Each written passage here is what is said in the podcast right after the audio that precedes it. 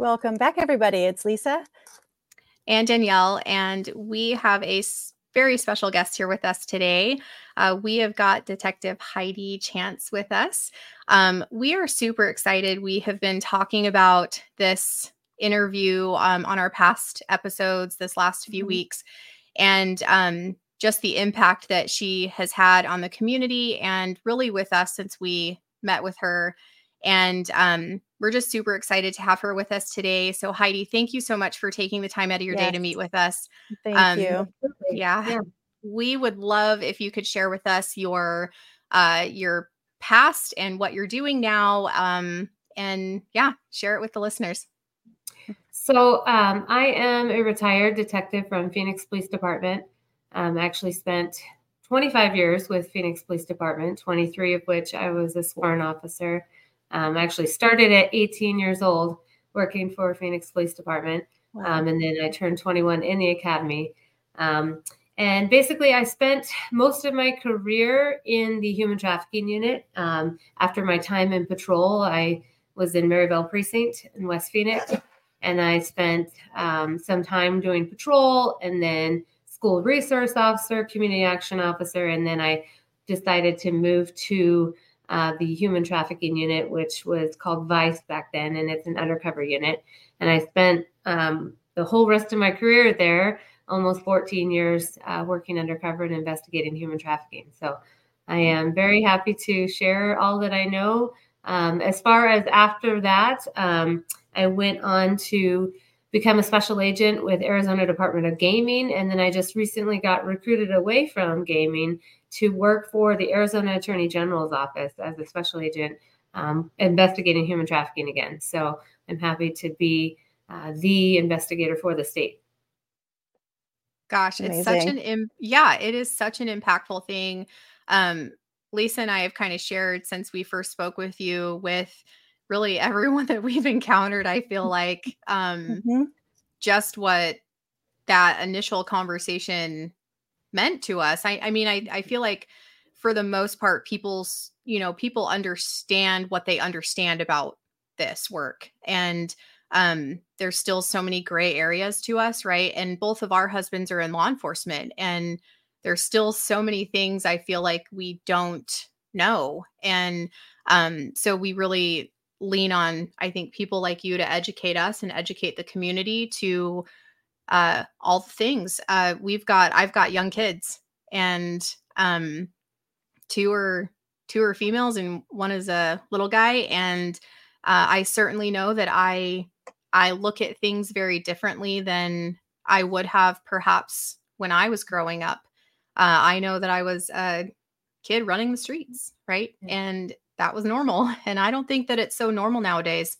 And there's a lot of things that we have to be looking at to uh, protect the the kiddos around us. And um, mm-hmm. not just kiddos. I think that it's happening to uh, adults. I, I mean i don't know. You can you can kind of answer that for us. I don't know sure. the age group that this is happening in. Yeah it absolutely can be anyone. Um, what it is is human trafficking is um, it's actually a business. It's the supply and demand. So if you think about it in simplest terms, you have traffickers, pimps, one and the same. I don't know where the confusion's coming on social media. People are thinking that's two different individuals. The trafficker is a pimp, a pimp is a trafficker. It's just two names for the same person um, exploiting the vulnerabilities of others. So they are supplying the victims, the mm-hmm. vulnerable vulnerable people for the demand, and the demand are the individuals who are um, purchasing other people for sex. And so those individuals happen to be predominantly men. I haven't had any experience in my career, nor have I had a colleague tell me a instance where they had an investigation involving a female sex buyer. Um, those are predominantly men, and they're the ones creating the demand for this issue. Mm-hmm. Mm-hmm. Where do you think this all starts? Like, if you had to rewind all of this, what would be the start of this issue? Um, well, a lot of it is on both the sides of the of the two um, parts of this. For the demand, I think that's being created by pornography. And I think that um, men who watch pornography on a regular basis and they um, you know get excited and turned on sexually about pornography that that eventually they go to act on that and when they act on that they either go to a known area for prostitution on you know on the streets or they go to online sources such as platforms like OnlyFans, Patreon, those kind of platforms, or they go to prostitution websites and actually go purchase a physical person for the purpose of sexual gratification. And I think all of that originates from um, the the pornography that they're um, subjecting themselves to, and or grew up with, or um, you know learned behavior in you know maybe an older brother or an uncle or a mom's boyfriend or whoever introduced them to pornography, or even friends at school. Um, and so that's what's so dangerous about porn being available, readily available to anyone. Um, and then on the other side of it, as far as traffickers, um, I have this really interesting, um, you know, conclusion I've come to in my experience that I believe traffickers, pimps, it's a generational learned behavior. I have had several investigations where I've arrested traffickers' mothers, uh, relatives for being involved in destroying evidence or intimidating witnesses, trying to prevent people to show up from co- for court against their, um, you know, their relative that's in trouble. And I think that a lot of times traffickers kind of learn to be pimps from uncles or older brothers or some individual in their life. Um, not that all traffickers are males, by the way. There are females that were originally victims of trafficking and then mm-hmm. learned how to uh, run a trafficking ring themselves, and then they become the trafficker. But what I've noticed is a lot of generational um, traffickers where they have some relative um, in their history. So I think that's definitely the two dynamics there as far as where this is starting. Mm-hmm. So I have a mm-hmm. question mm-hmm. about that. So if um, you know that seems like a weird dynamic not a weird dynamic but a um more sensitive one if the female who was trafficked then becomes the trafficker how in in your line of work then is that looked at because it's almost as if it's you know you're uh you're almost molding to a way of life that you didn't know necessarily was right or wrong like how is that looked at in your line of work for that female Mm-hmm. Well, you it, it's definitely a case by case thing because I have had several instances where you know adult females are committing crimes. They're doing sexual acts with juveniles. They are the traffickers themselves, and they actually need to be held accountable for their crimes. Mm-hmm. Whether they, you know, a, a lot of this is they obviously probably experienced it as a victim themselves, but all of this is still a choice. And if they choose to move into this role and then start victimizing other victims, then they are choosing to be held accountable for what they're doing, in my opinion. Mm-hmm. Sure. Um, sure. Obviously, we have evolved in our response to prostitution. When I first started in 2007 ish doing undercover shadows, temporary assignments with the Vice Unit, we were focusing in on arresting sex buyers here and there, but predominantly every day they would show up to work and they would go out to 27th Avenue or Van Buren or the street prostitution area and make arrests of prostitutes. And there was no asking any questions of getting them out of the life. There was no offering them assistance. It was just misdemeanor arrests all day long. Mm-hmm. We've definitely evolved away from doing that. We still, at some point, do have to make an arrest mm-hmm. um, because, believe it or not, on those known areas for prostitution, there are residential homes, there are businesses, there are churches, there are schools, and there are people who don't want to have individuals having sex in a vehicle outside their daughter's bedroom window mm-hmm. or condoms thrown in their front yard. And so we do have to make an arrest, but we are we have evolved and we are asking the question we never asked before, and we're asking, um, you know, these individuals who we're making contact with based on the crime they're committing we're asking them, hey, we have a victim advocate right here. What can we do to help you get out of this situation you're in? And if they take us up on the offer, obviously we're not going to charge them with a crime. And we're going to try and offer assistance more than once. But at some point, we have to draw the line in the sand, and they keep choosing to go back to this situation when we've mm-hmm. offered them help. And so that is where we're at now as far as our response. And and I think we're doing much better than we were before. There's mm-hmm. lots more that we can do, but we are absolutely going to have to make um, those decisions case by case. But I know mm-hmm. what you're saying as far as individuals who, like juveniles, juveniles, sometimes they not only participate in sex acts with men for money, and of course, we're not charging them with that crime, but they may be selling drugs for the trafficker. They may be forced to rob people, like right. lure these men into a hotel room, and then the pimp comes in with a gun, and you know mm-hmm. they participated in that robbery uh, yeah. by getting the person up there in the hotel room for the pimp to come in. So mm-hmm. um, holding them accountable for those things, those are definitely um, things that I think are being more seen as a causation of the trafficking and not, um, you know, a direct choice that that victim chose to participate in that. This total totality of the circumstances as far as how they found themselves committing those crimes are being taken into consideration where they weren't before. So definitely we mm-hmm. are recognizing that. Wow. Yeah. So when when this type of incident happens, like uh, someone is trafficked, what are the odds that they are found safe? Well, I mean, it's I, don't know who put it out there, but I think if you Google the life expectancy of a prostitute is seven years, and that is, um, you know, based on drugs that's based on the violent incidents that they endure as far as the you know beatings. Um, and then just overall being in these awful areas that are not safe for your you know normal people to be walking around at two in the morning there are other criminals out there besides uh, traffickers and their victims. So um, yeah there's definitely a lot of risk. It is extremely dangerous to participate in that. And um, you know, getting out is really hard.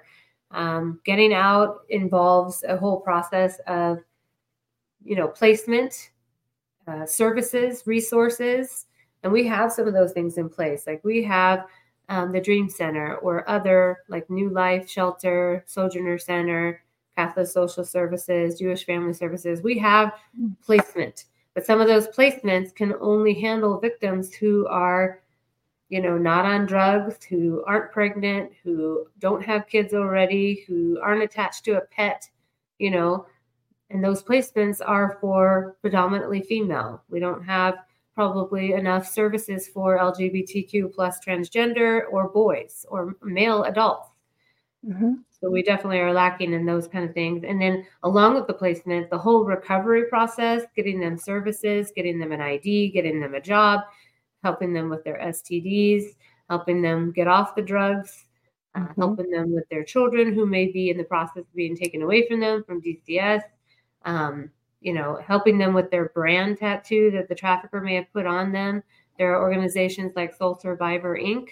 who actually will either do like the laser treatment removal or will do a tattoo over that tattoo to hide it and and you know help them with all of that because that's really like a daily reminder in your face and sometimes sure. that tattoo's on your face of what you've been through and what um, you know happened to you so lots and lots of uh, work to still do mm-hmm.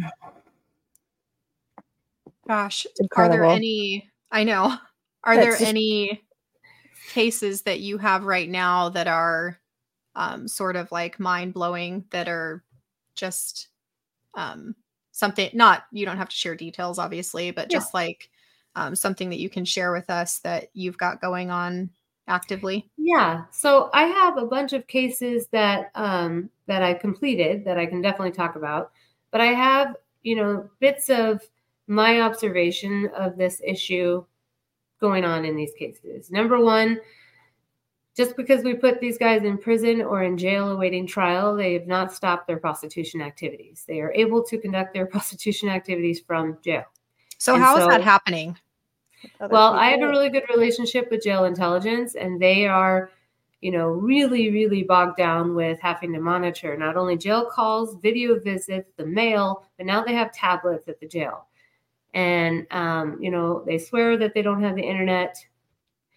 I don't know. All I know is that um, these are hardened criminals, and if kids can figure out how to bypass parental controls on a phone. I'm pretty sure criminals in prison who have nothing else to do all day long can figure out how to get on the internet mm-hmm. and continue their business. And I know they're continuing their business because I've had instances where I've actually charged, um, you know, house of prostitution on a person in jail, still from jail, managing prostitutes and having them work for them and send them money, put it on their books, all those things. So um, that's one observation. And then another observation this is really bad. I've had four traffickers now that I put in prison because I've been doing this so long years ago. They got out and they went right back to prostituting again. And then we've had to re arrest them, redo new investigations, they're new victims, and put them back in prison again. So there's some kind of really bad, um, no, no reforming them, no fixing them in prison. That's not working. That's not doing anything. Right. Um, so we're going back out to it. Right. But I mean, if we uh, like, we all know addiction, right? So, like, sex is an addiction, and we mm-hmm. know that we can't shut off drugs like we want to. So, I'm pretty sure we can't just shut off the sex drive like we want to in some of these these men that are doing this and they're super addicted to the pornography like you stated earlier. So yeah. what choice what choices do we have? Like what is there what path can be taken in order to make ref- like to have reform on this? Like what do we do next? Yeah. what is there? So there's um there's bills that are in the process or being introduced to especially if you're trafficking a minor it be a lifetime sentence. You're not going to get out and do this again to anyone else um, and then it's going to be a matter of making sure they're not doing it or continuing to do it from inside jail. Mm-hmm. So um, it is really, really interesting what we're going to have. You know, if that gets passed, we're going to have a, you know, really good time celebration on being able to put these traffickers away for the rest of their life. But there's going to mm-hmm. have to be other things put in place so that they don't continue to traffic from in custody. Right. Do you find that the do you find that most of these like women and children are brought into this world through the internet right now or are they brought in based on um you know having been walking down the street yeah mm-hmm. circumstances like mm-hmm. being at the mall alone with friends or not knowing what to look home. for right mm-hmm. Yeah so there's several ways that a vulnerable person gets involved in trafficking and um basically it is a trafficker doesn't have a job despite what they might say. They might say they clean carpets or you know uber or something. They don't have a job. Their only job all day long is to manage the victims they have and seek out new ones. And so whether they do that in person in public places like the mall or bus stops or parties or concerts convenience stores or if they can use the internet, they're going to use whichever's easiest. And right now, the internet offers the easiest option for me to copy and paste a message to hundreds of profiles a day on different social media platforms. And, you know, there's new ones all the time popping up. And if I can spread out my message um, on all these different platforms, maybe law enforcement won't be on Discord yet, or maybe law enforcement won't be as heavily on Snapchat or Instagram, those kind of things. So, if I and I know that they're doing this because I've done search warrants for their social media profiles and I've seen the copied and paste message, the same one they sent me as an undercover, trying to recruit and groom me to all these other profiles, all female. And the other dynamic here is they aren't concerned with you being local either. They're sending these messages all over. It doesn't matter.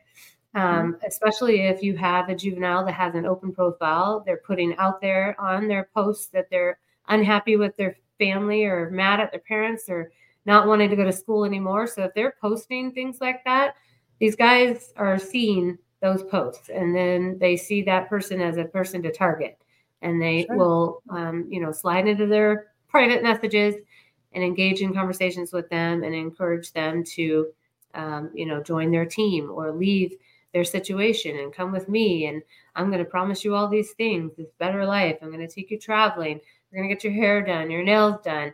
Uh, mm-hmm. You want to go to Las Vegas? Let's go right now. I'll come pick you up. Do you want to be um, a model? You hear yeah. about that one all the mm-hmm. time. We want to take pictures all of you. You're Mm-hmm. Yeah, so it, it's all um, part of the luring um, and the grooming uh, that traffickers can do anonymously, almost with multiple people a day. Yeah, and that's where the internet is really um, not helpful in this situation. Sure, it goes way past what everybody thinks about the basics of privacy or putting um, blocks and certain things on your kid's phone. There's so many things to get around that. It's not just location services. It's not just those aren't enough right. to stop them from finding yeah. or getting in touch with these people. Yeah, so the national average age of entry into sex trafficking is 13 years old. And it used to be 15 when I first started this. So, it, and it's really getting closer and closer to 11, 12. So, these conversations, you know, and actions, like you mentioned, the parental controls, the, you know, shutting off location services, the apps, but the conversations need to happen earlier than you would think, also.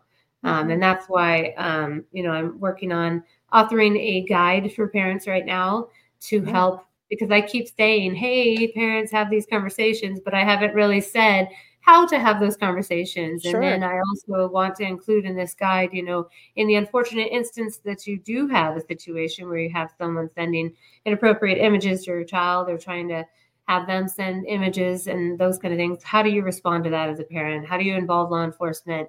What does that look like? Um, how do you capture evidence for the police? Those kind of things. So I'm including all of that in my guide um, because I want uh, parents to be super informed, especially if that kind of thing does happen. Because unfortunately, um, you know, it is happening on a daily to um, kids all over the United States and all over the world. And sure. Um, I don't know that there's anything out there right now that tells parents what to do and how to respond to that. Oh, sure. Yeah. How would you know how yeah. to approach that? That's one of those conversations you don't think about having to do and that's terrible yeah we live in a i think we live in a frightening time where um eh, you know we kind of teeter on we're overly protective or we're the extreme opposite and we're like oh that would never happen to us. That would never happen here. It would never happen to us. And um you know it's really frightening. And in fact lisa and i were talking to someone just recently and and i i, I literally text her and i text her being naive is dangerous. Mm-hmm. and it yeah. it really just it's one of those like instincts in me to just think like you can't think that it's never going to happen to you because it's the second you turn off that hypervigilance that something happens. And you know it's it's frightening to think that there's so many parents that that don't necessarily understand the dangers of the phone or they don't understand the dangers of the computer that the kids are playing on um, every day. Even if they're 15 year old that's doing homework in the kitchen. Uh, we were googling some off the wall not googling but on amazon some off the wall stuff last night and it's shocking the things that come up via the internet just to so anyone to anyone. Mm-hmm. And uh, I'm actually more in shock right now that there are not more safeguards to the men doing this behind jail, like in jail, and that they're still yeah. able to function fully doing what they're doing in jail. And mm-hmm. they That's haven't figured that out yet. Yeah, that's been a battle for me because you know the the case that I'm specifically mentioning uh, is a resolved case, so I can talk fully about it. Um, this pimp is in custody for the next 108 years, and he's a pimp. Both dynamics exist with this case. I arrested him in 2007 or 2014 for pimping out a 16 year old, and back then the law was different, where we would have had to prove he knew she was 16, and we were working on that case trying to get that proof, but she disappeared. She went back to prostitution. She left Arizona. She turned 18, uncooperative. And if I don't have a victim that can testify in front of a jury, it's sad to say, but I really don't have an investigation anymore. And so, hmm. unfortunately, that's where that was left, that 2014 case. Fast forward to 2019, he's pimping out another 16 year old, and the law changed in 2016. And we know we don't have to prove you knew how old she was. So she testified that she told him she was 19. He probably knew she was younger. I can't prove it. I don't have to. anyway, bottom line is is that girl took five months after we rescued her to come forward and tell us anything about him actually pimping her out. We knew, but we have to mm-hmm. hear it from her. So I started this investigation five months late, and I only got there because of a survivor victim advocate that was working with her that got her to come forward. And I was able to put this entire case together, find evidence. She had, you know, some phones that I didn't even put two and two together. The last time I contacted her in 2017, I did take her phone because her mom said, I don't know who gave it to her. Impound this because I don't want it here. And I had the mm-hmm. phone, and that phone had evidence on it for the pertinent case in 2019. Mm-hmm. Um, so anyway, the bottom line is, is she testified against him, and he was found guilty on all 11 counts and submitted uh, and, and, was put in jail in 20, uh, 2021, 2020, end of 2020, beginning of 21 for that 108 year sentence. But while I was investigating um, her, I also was trying to do what we're doing now is going after these traffickers financially and looking at money laundering, illegal enterprise felonies. And so listening to the jail calls and having that relationship with jail mm-hmm. intelligence, I heard him directing three other adult females to go prostitute out of a house right near 27th Avenue and Northern. And we ended up sending in undercovers and doing a house of prostitution investigation. And he was managing all of that from in custody. Um, while I'm still also trying to do the juvenile case. So the money laundering was a part of the 11 counts, and he was found guilty on that, plus having that victim come testify on her 18th birthday against him you know, really nailed the nail in the coffin for him. Mm-hmm. But, um, you know, it, it took a lot. And if she hadn't showed up, luckily we had the other felonies we were going after him for, because technically everything that you're doing, uh, exploiting victims and, and earning illegal money from prostitution is all money laundering illegal enterprise. So those other felonies are, you know, the perfect thing for mm. us to mm. do. And oh, so oh, yeah. trying to inspire law enforcement based off of my own experiences is also something that I'm doing as far as training law enforcement, getting them to want to do these cases because these cases are really hard. I mean, I joke with homicide detectives, their victim is dead right there on the ground. They're not going anywhere. Our victims disappear, they go back to prostitution, they commit other crimes, they are no longer cooperative, then they change their mind. Sure. And so it's really hard to even, as an officer and be a detective, to want to even do these cases because it, it's a lot of work.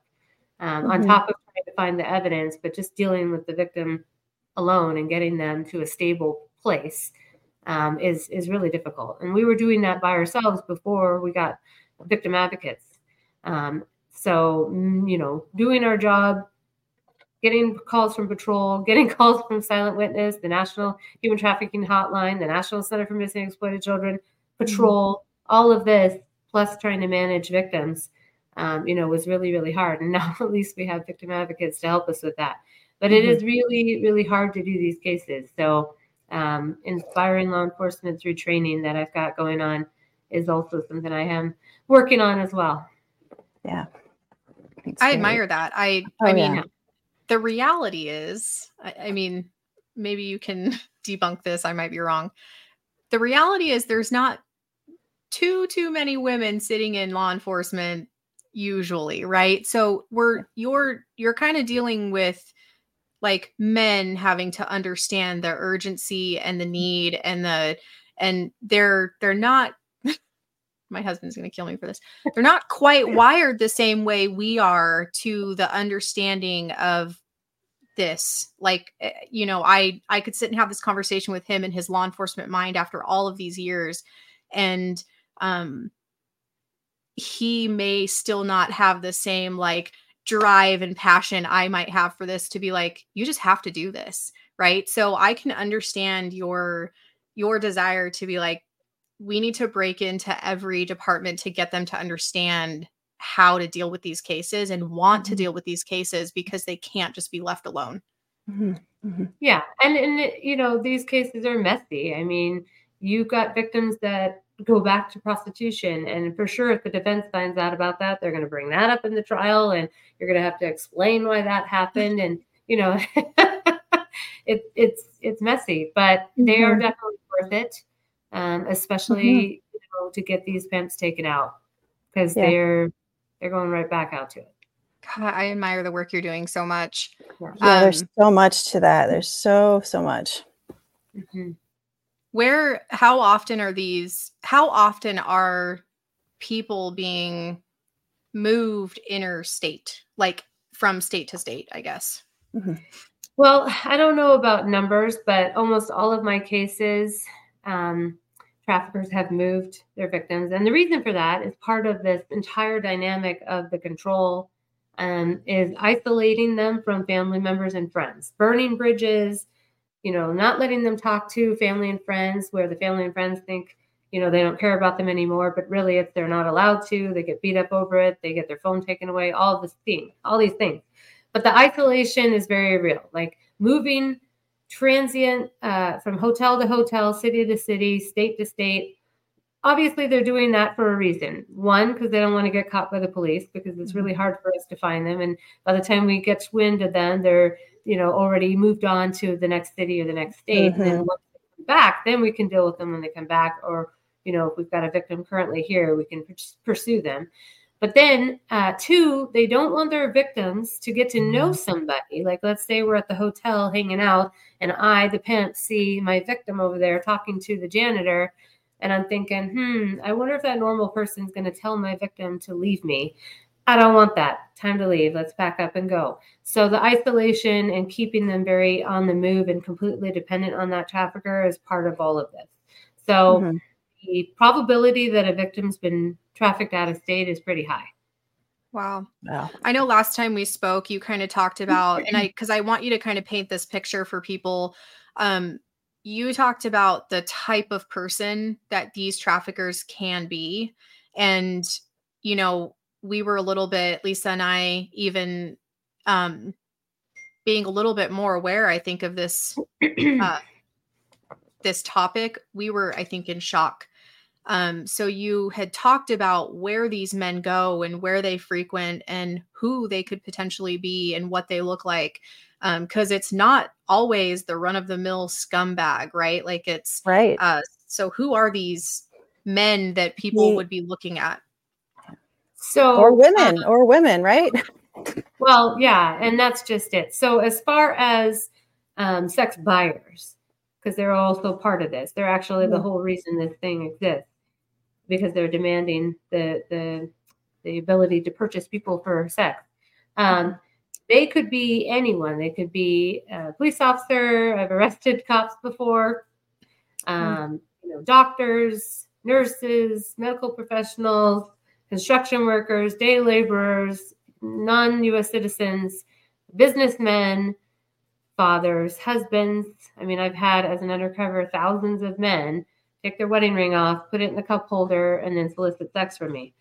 Um, so that's that's the demographic of the buyers. As far as the traffickers, um, like I said, you, I feel like it's it's generational and it is a individual who's learning this either from being a victim and moving into that trafficking position or being in a household where that's an accepted behavior and some relative or the whole family financially benefits off of this uh, behavior. So that is that is probably the demographic that I would say um, is and and the thing is is these traffickers are not just one race, not just male. Like I said, they could be female, mm-hmm. and not just one age. Um, it could be any age. Um, and uh, we've had juvenile pimps, you know. I'm so sure. um, mm-hmm. yeah. This is crazy. Where do you find that there's like a cover story that's more similar than another for these like pimps? Like is there is there something that they utilize more often than other like other cover stories as to what their job is? I know you said they don't have a job, but like yeah. if they're selling themselves as something, what would that be? Uh aspiring rapper. Really? a lot of them okay. have YouTube channels and um, you know, they're influencers or they try to act like they're rappers and they have their following and you know it's it's really good evidence because they say to me in front of um, you know the camera in the interview room i'm not a pimp but then here they are rapping about being a pimp and you know uh, doing derogatory things with women in their little videos and all kinds of things so um, mm-hmm. yeah aspiring rapper I've had wow. a lot of them. Interesting. It makes sense. Expecting- it makes complete sense because yeah. Oh, do you want to be in my video? Yeah. Do you want to be? You know. Yeah. I get it. I could see exactly how that would lure. I was expecting like a Uber driver. Oh, like right. A, yes. Yeah, I, I yeah. really had one kind of claim that, but I think they know that law enforcement has a relationship with Lyft and Uber. Um, there's the whole investigation section. I've actually toured the Uber um, facility downtown. Phoenix. It's really cool, um, oh, and they definitely cool. have, you know, the ability to track all kinds of things. So um, that wow. would be too much, too much evidence for the police. I think.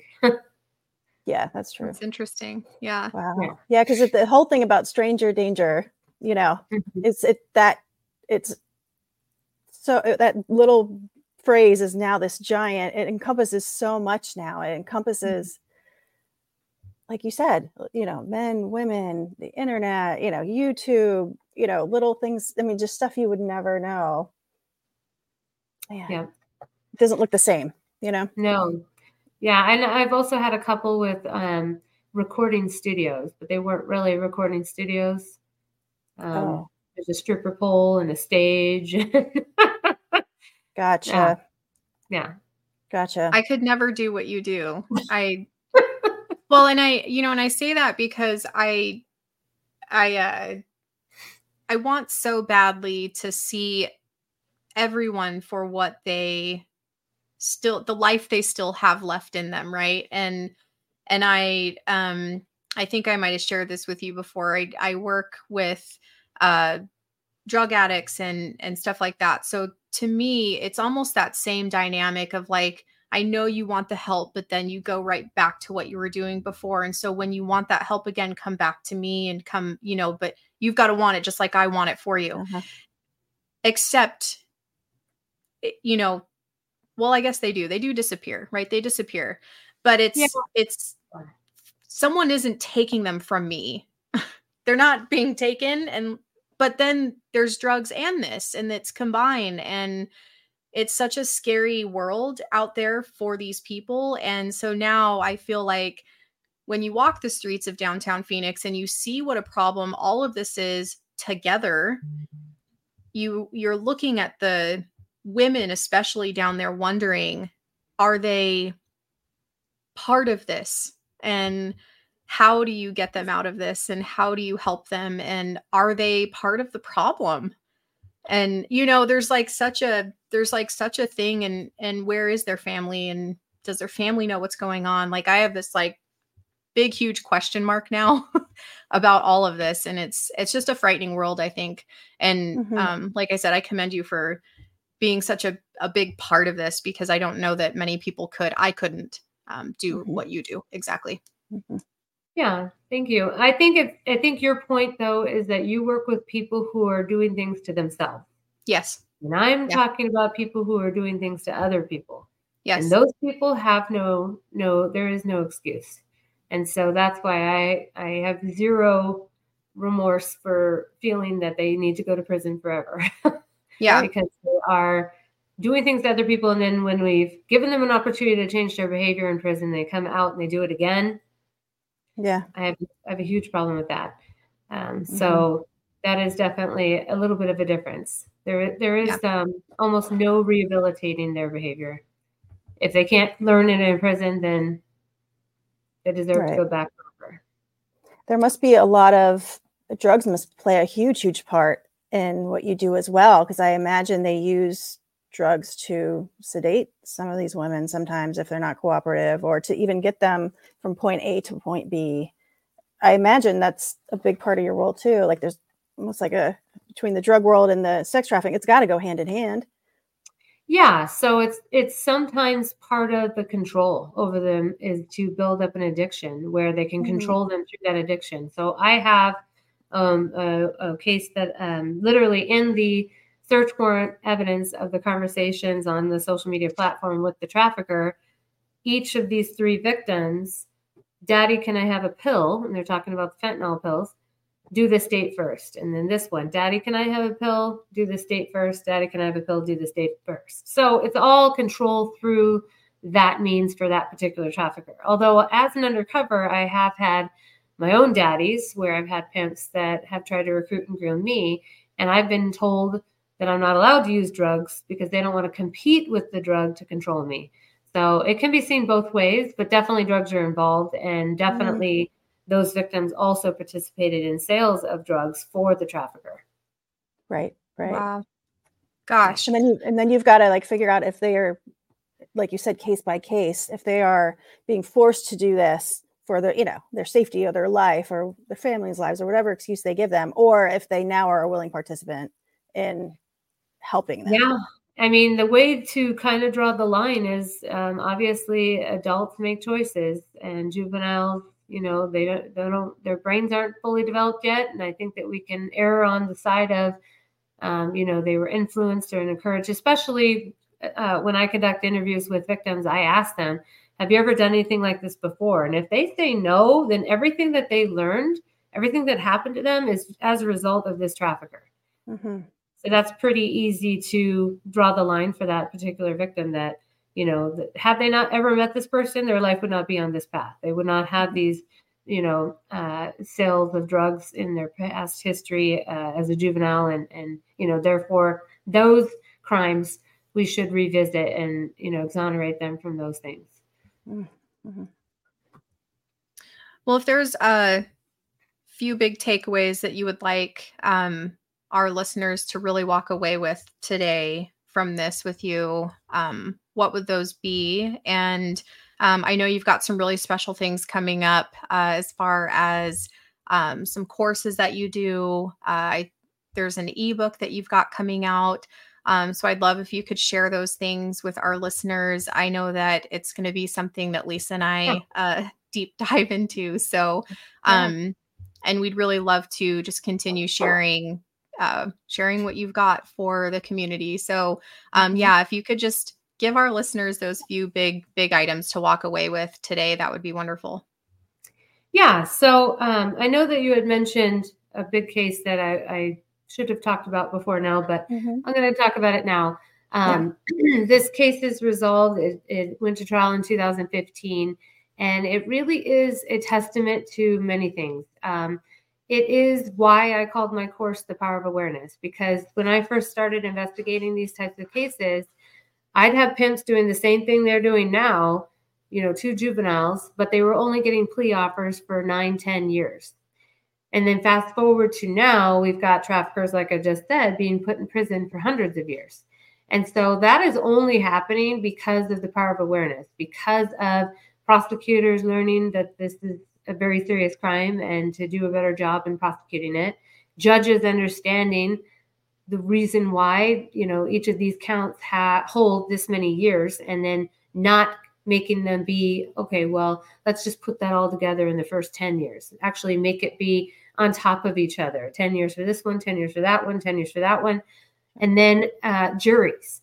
So uh, in your audience if there's someone listening that's ever served as a juror um, you know i really want my message to be out there so that juries can understand the dynamics of human trafficking because there may be a time when you're called to serve and i'm describing to you that this victim was walking freely down the side of the road with a phone in their hand, but they're trapped. They're really not free to leave. And understanding that as a juror and wrapping their head around, wait a minute, I thought victims had to be locked in a you know bedroom somewhere or handcuffed to a bed to be a victim. And really, that's not what we're talking about here. And all the dynamics that go along with that. And I think that's like the biggest takeaway is, is if you are called to be a juror, um, you know, understand it is definitely a big deal to put someone in prison for the rest of their life but also it's it's a big deal for a victim to live with what happened to them for the rest of their life and it's your job mm-hmm. to make the right choice here and um, you know really understand the entire crime and what belongs or what all goes along with the crime mm-hmm. um, so that that's one big takeaway as far as that goes and you know as far as victims themselves um, that big case that i was alluding to that had seven victims. It was familial trafficking, two juveniles. Familial trafficking basically means um, the victim knew their trafficker. And a lot of people associate that with a relative, someone they're related to, mm-hmm. father, uncle, mother, but it doesn't always have to be. It could also be someone you're in a romantic relationship with. Um, so this was an example of true familial trafficking, where it was an uncle trafficking his 13 year old niece. Um, but all that to say, uh, when she was 16, she notified law enforcement of what was going on, and we started our case. But the problem with that investigation is, is it took five years to go to trial. And luckily, we were able to have all seven victims come testify five years later. And luckily, we had really good witnesses testify about the dynamics of trafficking. And luckily, we had a lot of evidence because the trafficker is really the most evil person I've ever met. Um, was sentenced to 493.5 years. So that is a record for the United States. Wow. That is what I'm talking about as far as the power of awareness. Be bullshit, please, for nine, 10 years to almost 500 years. That's where we're at right. now. And I want to maintain that momentum. I want to keep that going. Um, so that's why I'm involved with what I'm doing on the side of all of my um, law enforcement um, duties. I have my own business. A chanceforawareness.com is my website. And yes, I do have a course called The Power of Awareness where I really dive into in great detail, um, you know, victims and how they get into this situation, sex buyers and what happens with them, obviously traffickers and how they recruit and groom victims, but I also cover kind of the evolution of myself and my understanding of this issue, and then law enforcement's response and how that's evolved. And then I do a whole section on how you can get involved in trafficking without being a vigilante and, you know, filming your own TikToks of conversing with child predators and then calling the police later. That is not okay. Mm-mm. And people are doing that all the time to be Instagram famous or TikTok famous, and that is messing up our evidence. That is entrapment. That is making it harder for undercovers to do their job.